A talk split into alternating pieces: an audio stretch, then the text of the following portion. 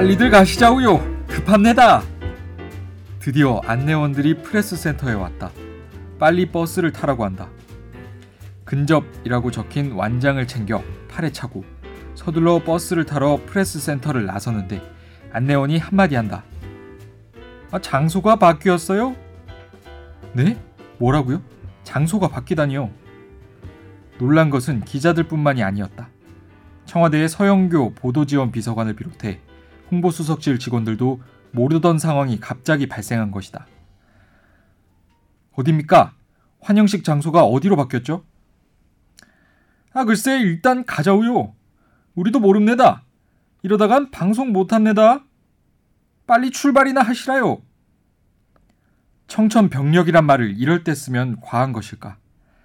갑자기 막막해진다. 장소가 바뀌다니. 이미 3대 헌장 기념탑 광장으로 간 우리 중계팀에선 이 사실을 알고나 있을까?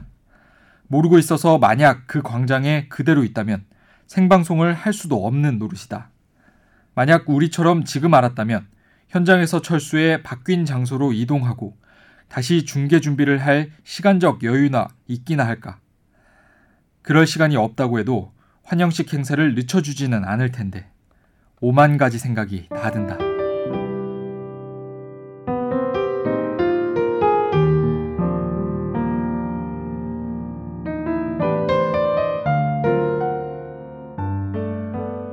골라듣는 뉴스룸 책 읽는 순간 북적북적입니다.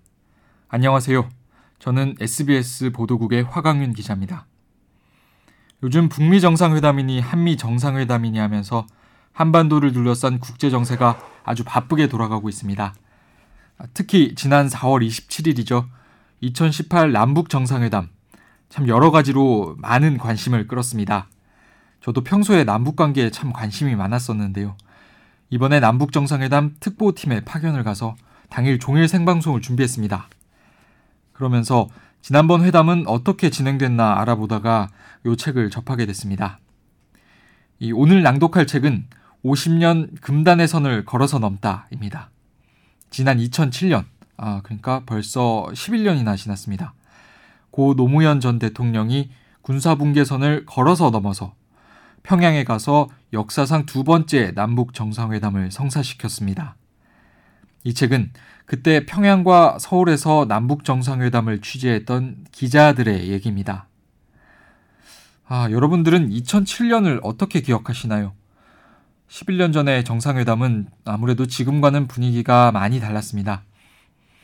아, 2000년 김대중 대통령의 사상 첫 남북 정상회담에 비하면 관심도도 떨어졌고요. 또 다음 대선을 정말 코앞에 두고 있던 시기라서 레임덕도 상당하던 시절이었습니다. 정권이 바뀐 바로 다음 해부터는 남북 관계가 급격하게 악화하기도 했습니다.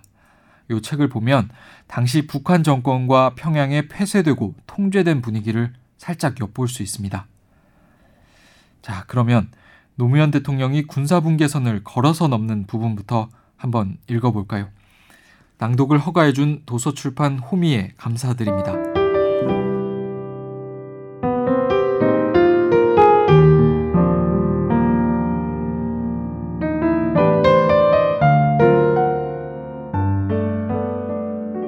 노 대통령 내외를 태운 전용차와 공식 수행원 차량은 청와대 앞 효자동 길을 지나 시청 앞, 서소문, 마포, 강변북로, 자유로 코스로 방북길에 올랐다.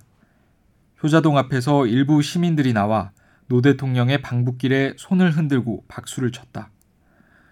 노 대통령은 전용차 뒷좌석에 앉아 청와대 분수대를 거쳐 거리로 나오면서 환송 나온 효자동 주민들과 어린아이들에게 웃는 얼굴로 답례했다. 시민들은 노 대통령 차량 행렬이 모습을 드러내자 와 하는 환호성을 지르며 손을 흔들기도 했다. 그러나 거리에서 노 대통령을 배웅하는 시민들은 많지 않았다. 이들은 동원된 것이 아니라 자발적으로 나온 사람들이었다. 이어 대통령을 태운 차량 행렬은 학익진 편대의 경찰 모터사이클의 호위를 받으며 느린 속도로 광화문 정부 중앙청사 앞을 지났다. 청사 앞 네거리에는 400여 명의 시민들이 각각 남과 북을 상징하는 파란색, 빨간색 풍선과 소형 태극기를 들고 대통령의 방북을 배웅했다. 노 대통령이 지나가는 길 옆에는 남북 정상회담 통일을 향한 첫걸음이 되기를 기원합니다. 라고 적은 대형 플래카드가 걸려 있었다. 환송을 나온 시민들은 대통령님 평양에 잘 다녀오세요. 2007년 남북 정상회담 성공 기원 등이 쓰인 피켓을 흔들며 7년 만에 성사된 남북 정상회담을 축하했다. 그러나 이번 노 대통령의 방북에 반대하는 목소리도 없지 않았다. 보수단체 소속 50여 명이 노 대통령의 차량 행렬과 통과에 맞춰 정부 중앙청사 앞 네거리에서 집회를 열었던 것. 달라진 사회상을 반영하는 사례였다. 이들은 북핵 폐기 없이 평화 없다.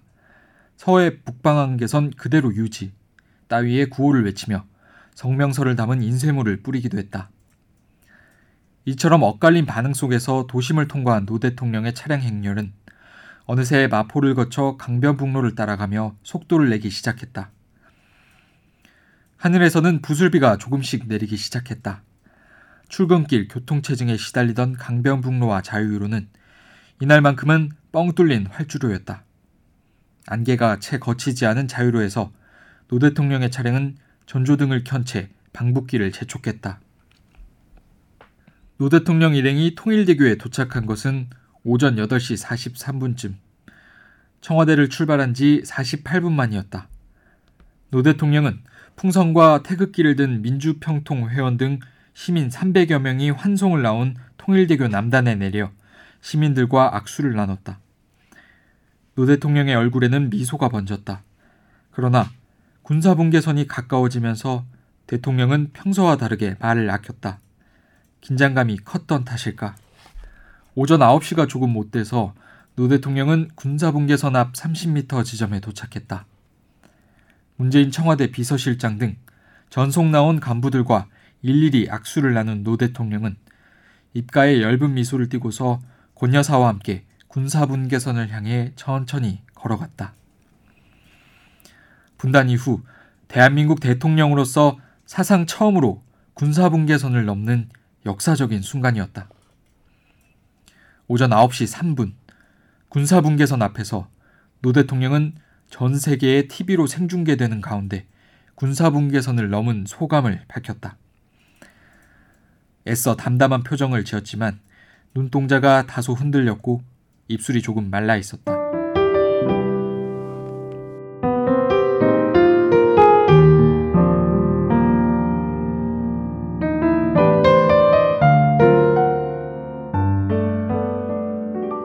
전 대통령의 말입니다.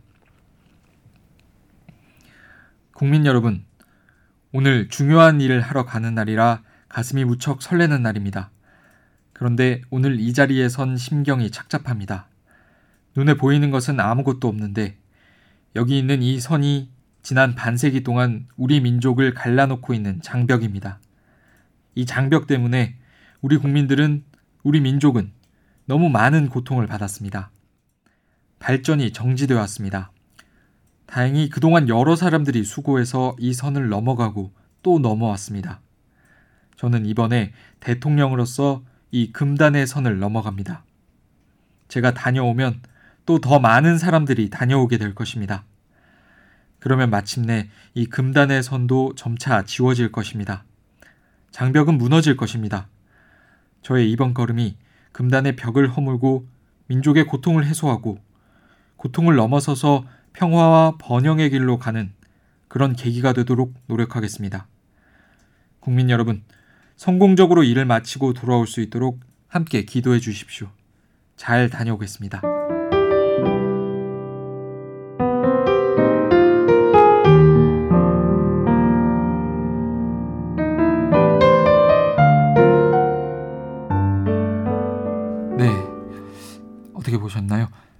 지금 문재인 대통령은 당시 비서실장을 하고 있었네요.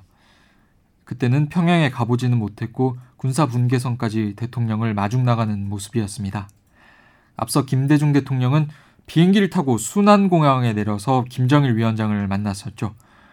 땅으로 길이 이어져 있지만 비행기로 갈 수밖에 없는 그런 분단의 슬픈 현실을 보여주는 장면이었는데 노무현 대통령은 걸어서 군사분계선을 넘는 그런 감동적인 장면을 보여주었습니다. 자, 이제 그러면 평양에 도착한 노 대통령이 김정일 위원장을 만나는 장면, 그그 장면을 지켜본 기자의 얘기를 읽어보겠습니다.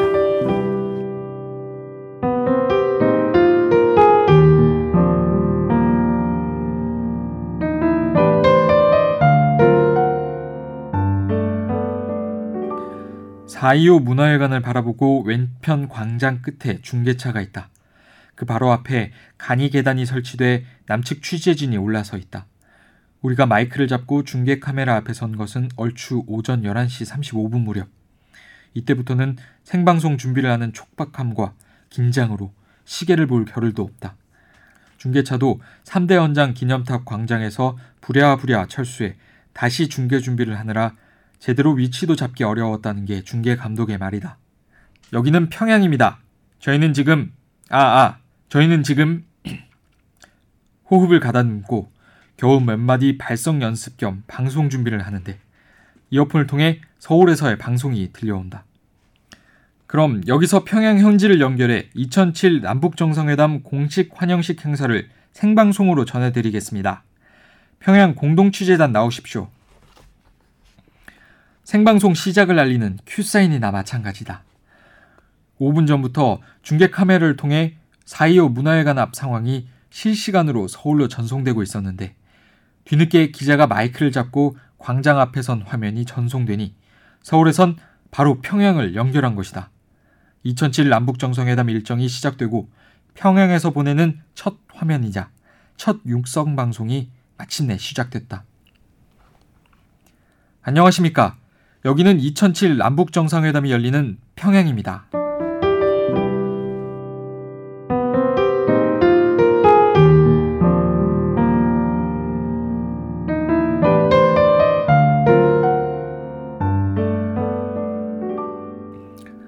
갑자기 문화회관 광장 환영 인파에서 함성이 터졌다.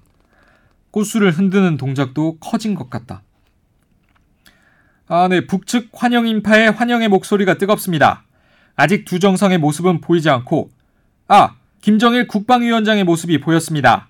김정일 국방위원장이 2007 남북 정상회담 공식 환영식장에 환영 인사를 하기 위해 모습을 비췄습니다. 김정일 국방위원장이 의장대 앞 붉은 카페 뒤에 인민복을 입고 서서 노 대통령을 기다리는 모습이 보였다. 2000년 6월처럼 남측 정상을 맞이하기 위해 생방송 카메라 앞에 선 김 위원장의 모습이 보였다. 뒷짐을 진 채 광장 주변에 모인 평양 시민들의 시선을 한 몸에 받고 있는 김 위원장은 단 한 명의 거인이었다. 이윽고 12시 2분 노무현 대통령이 탄 무게차가 광장에 들어서고 의장대의 군악 연주가 환영 함성과 함께 광장을 울렸다. 그야말로 역사적인 상봉 순간이다. 현장에선 중계팀이 미처 모니터를 설치하지 못했고, 그래서 우리는 모니터를 보지 못하고 방송을 하고 있었다. 카메라가 어디를 찍고 있는지, 어떤 화면이 나가는지를 알 길도 없이 오직 눈으로만 본 대로 멘트를 하는 상황이었다. 노무현 대통령이 차량에서 내렸습니다. 이제 김정일 국방위원장과 역사적인 상봉을 하는 순간입니다. 반갑습니다. 육로 방북을 하니 꿈만 같습니다. 노 대통령을 환호하는 구호, 그리고 한반도 평화와 번영을 희구하는 북측 주민들의 열렬한 함성이 뜨겁게 달아오르고 있습니다.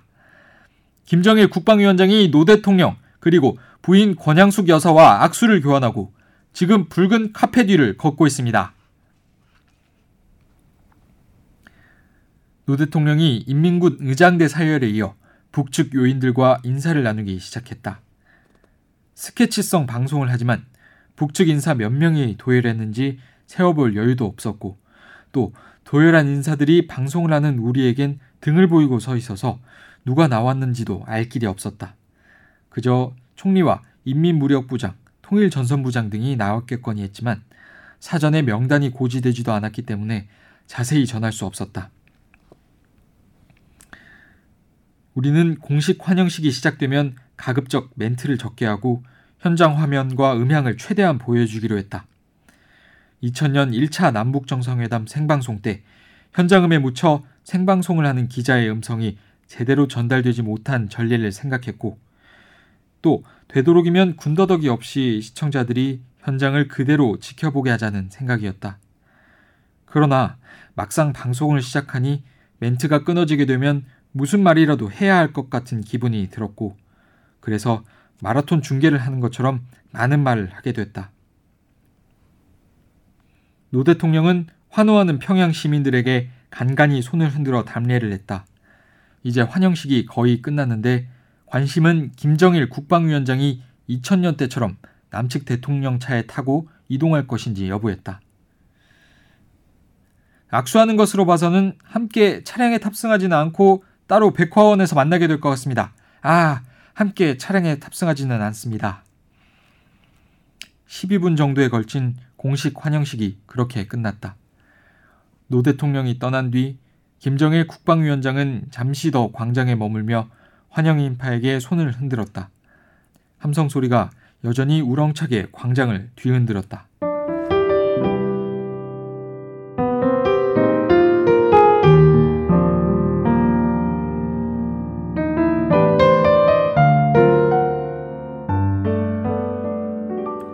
갑작스레 정상회담 취재에 나서야 했기 때문에 백화원 초대소로 이동하는 차량에서 현장에서 무엇을 취재해야 하는지를 머릿속으로 가다듬었다.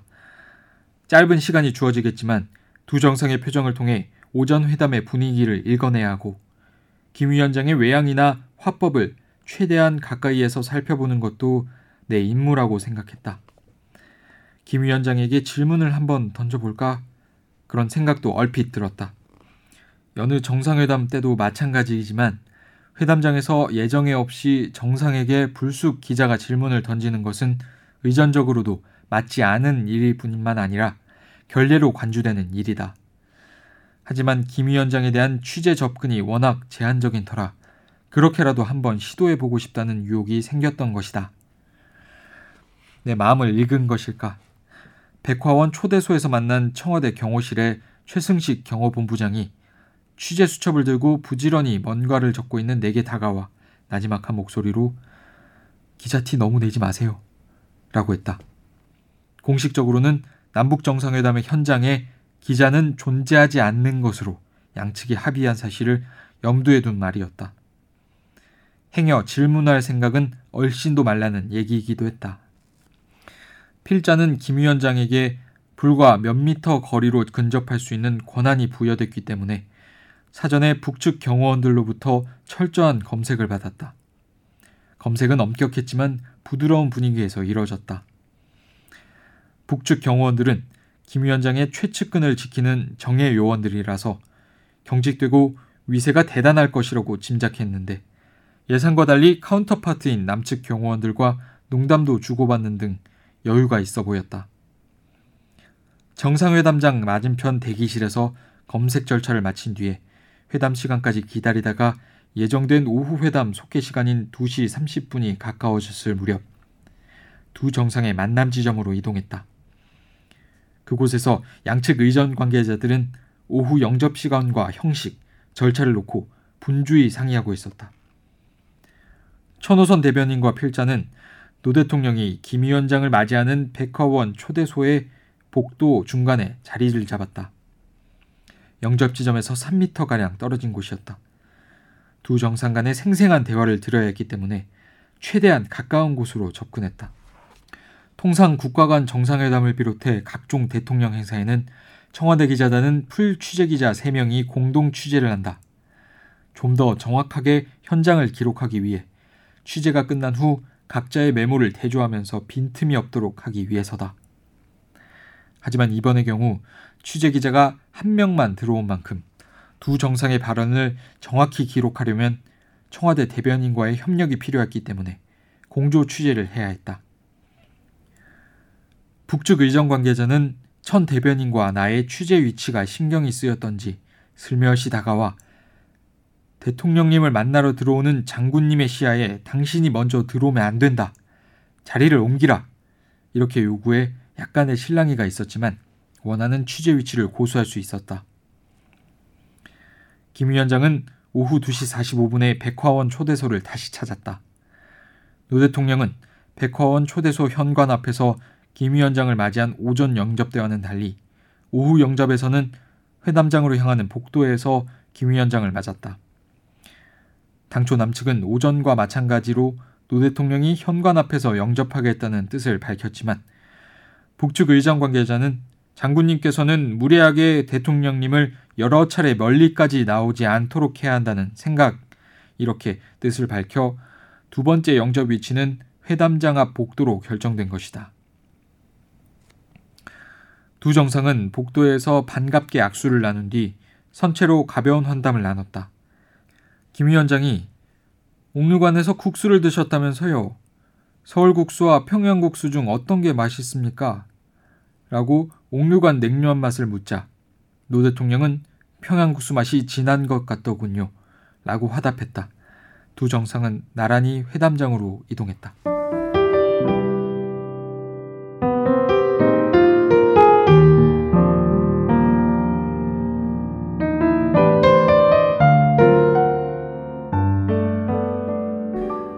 네, 정상의 만남부터 또 정상회담장의 취재 현장까지 예, 기자의 취재기를 한번 읽어봤습니다.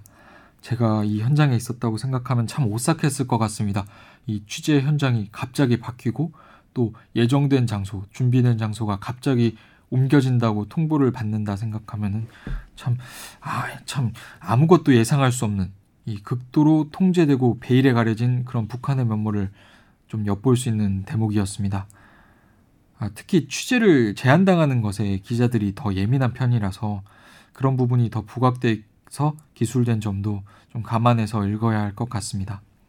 이번에는 좀 재밌는 대목이 있는데 같이 한번 읽어보겠습니다.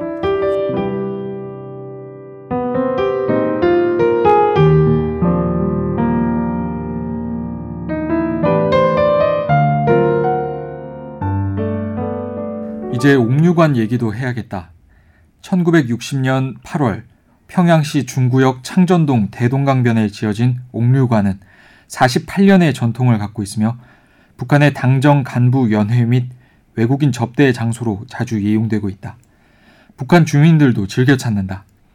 2층짜리 한옥 건물인 본관은 연 건축 면적이 12,800평방미터로 1층에는 100석 규모의 식당 두 곳과 8석에서 40석 규모의 식당 6곳이 있고 2층에는 600석 규모의 연회장이 자리 잡고 있다.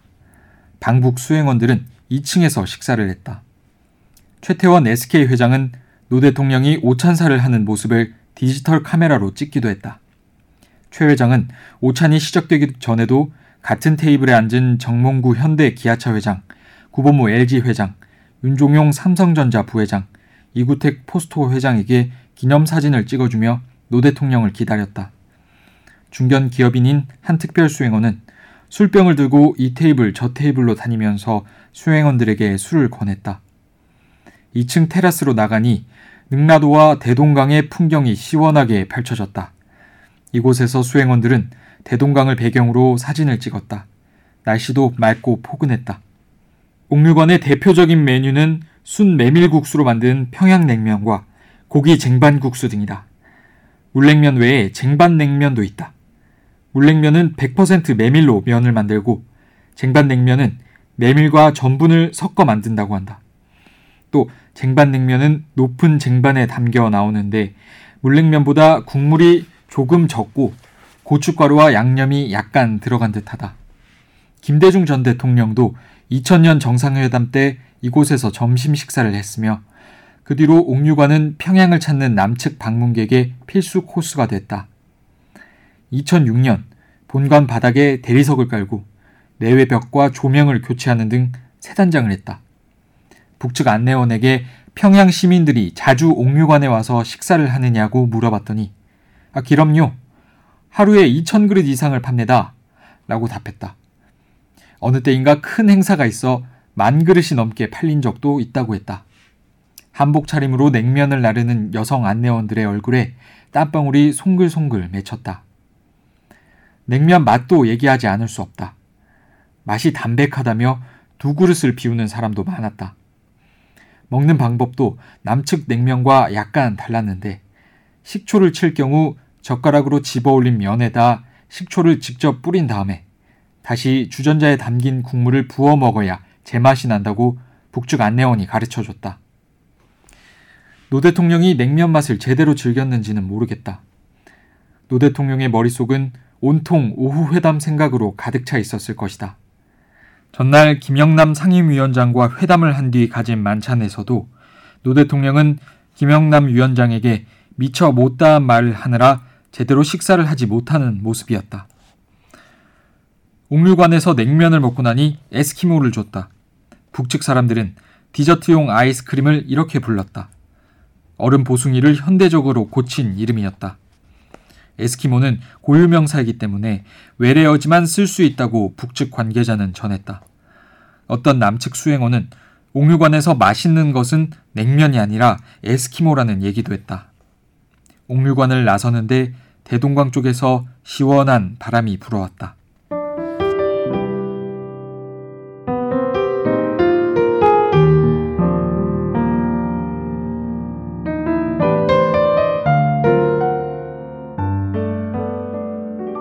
남북 정상회담을 바라보는 평양의 분위기는 맹목적이고 감상적이던 이전의 모습에서 조금씩 실용적이고 이성적인 쪽으로 무게를 옮겨가고 있음을 느낄 수 있었다.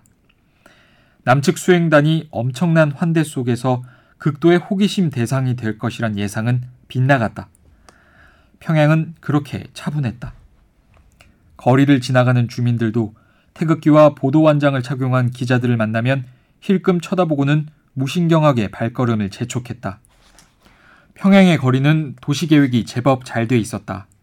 왕복 6차로가 대부분이었고 고층 건물 외벽도 회색 일변도가 아닌 붉은색과 노란색 등 색이 다채로웠다. 인도와 차도도 말끔하게 청소돼 있었다. 행인들의 차림새는 개성이나 다른 지역과는 확연히 달랐다. 젊은 여성들은 대부분 깔끔한 양장이었고 미니에 가까운 짧은 스커트에 부츠를 착용한 멋쟁이들도 있었다. 교복을 입은 어린 학생들은 하굣길에 서로 장난을 치고 가기도 했다. 어느 15층짜리 아파트 외벽에는 보기 드물게 에어컨 환풍기가 전 세대에 걸려 있었다. 나중에 알았지만 남한에서 온 미전양 장기수들이 모여 사는 아파트라고 했다. 대체적인 생활 수준은 우리의 지방 대도시쯤 되는 듯 했다.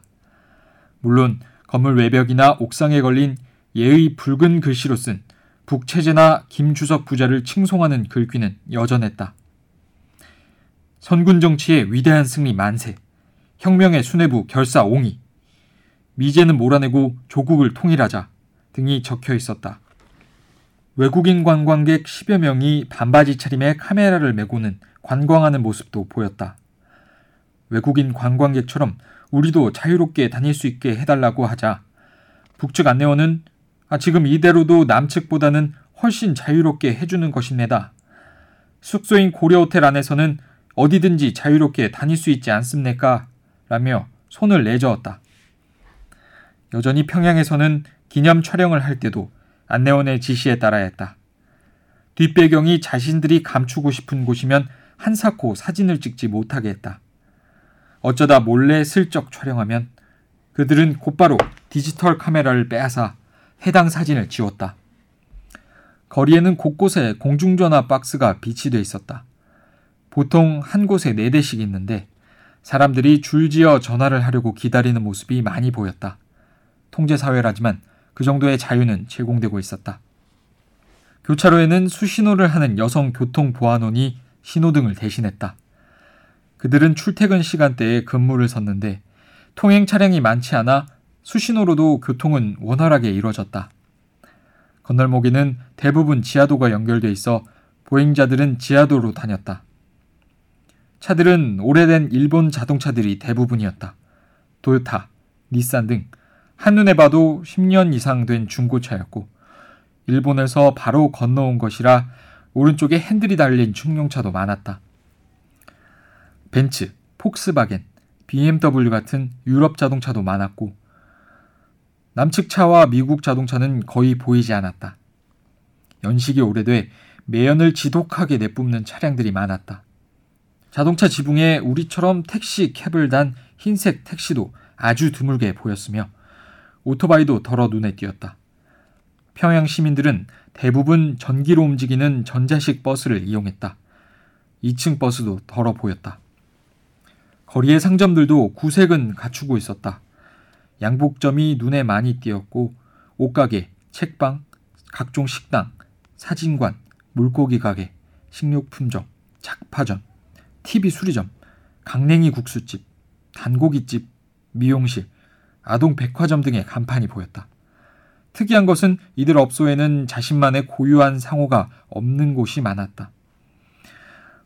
무슨 양복점 이런 게 아니라 그냥 양복점이라고 업종 이름만 적힌 간판이 많았다. 경쟁 상대의 업소가 거의 없어서였다. 그들 상점은 대체로 손님들이 없어 한적했지만 유독 미용실만 손님들이 북적였다. 북측 주민들 역시 외모에 투자하고 있었다. 숙소인 고려 호텔에서 만난 직원들과의 대화에서 이곳 북한의 참모습에 조금 더 접근할 수 있었다. 그들의 근무 분위기에는 매사 소극적인 경향이 있었다. 일을 찾아서 하기보다는 시키는 것만 하는 태도가 몸에 배어 있는 듯 했다. 직업상 신분 상승의 기회가 단절돼 있고 그런 반면에 또 특별히 큰 실수를 하기 전에는 직업을 잃을 이유도 없어서 열심히 일을 해야 할 필요성을 별로 느끼지 못하는 것 같았다.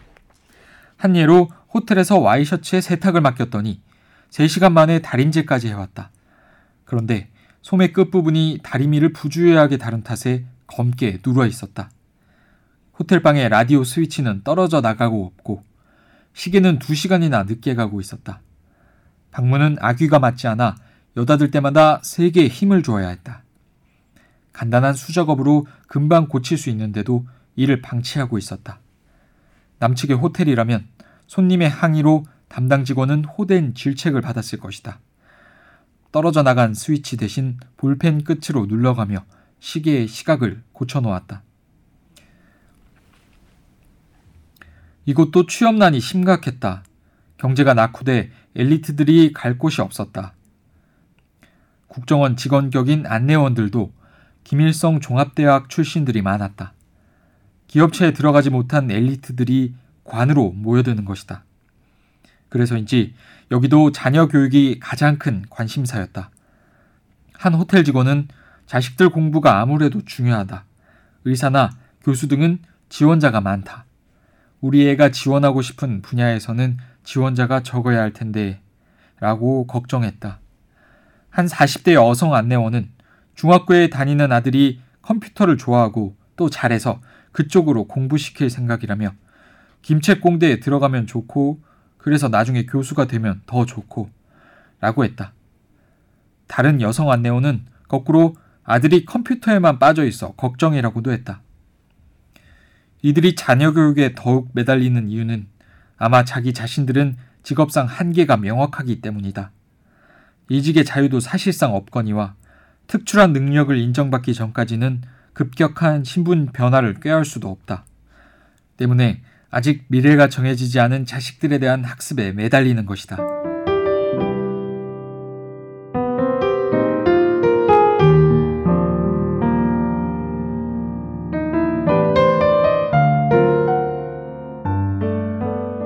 네, 어떻게 들으셨나요?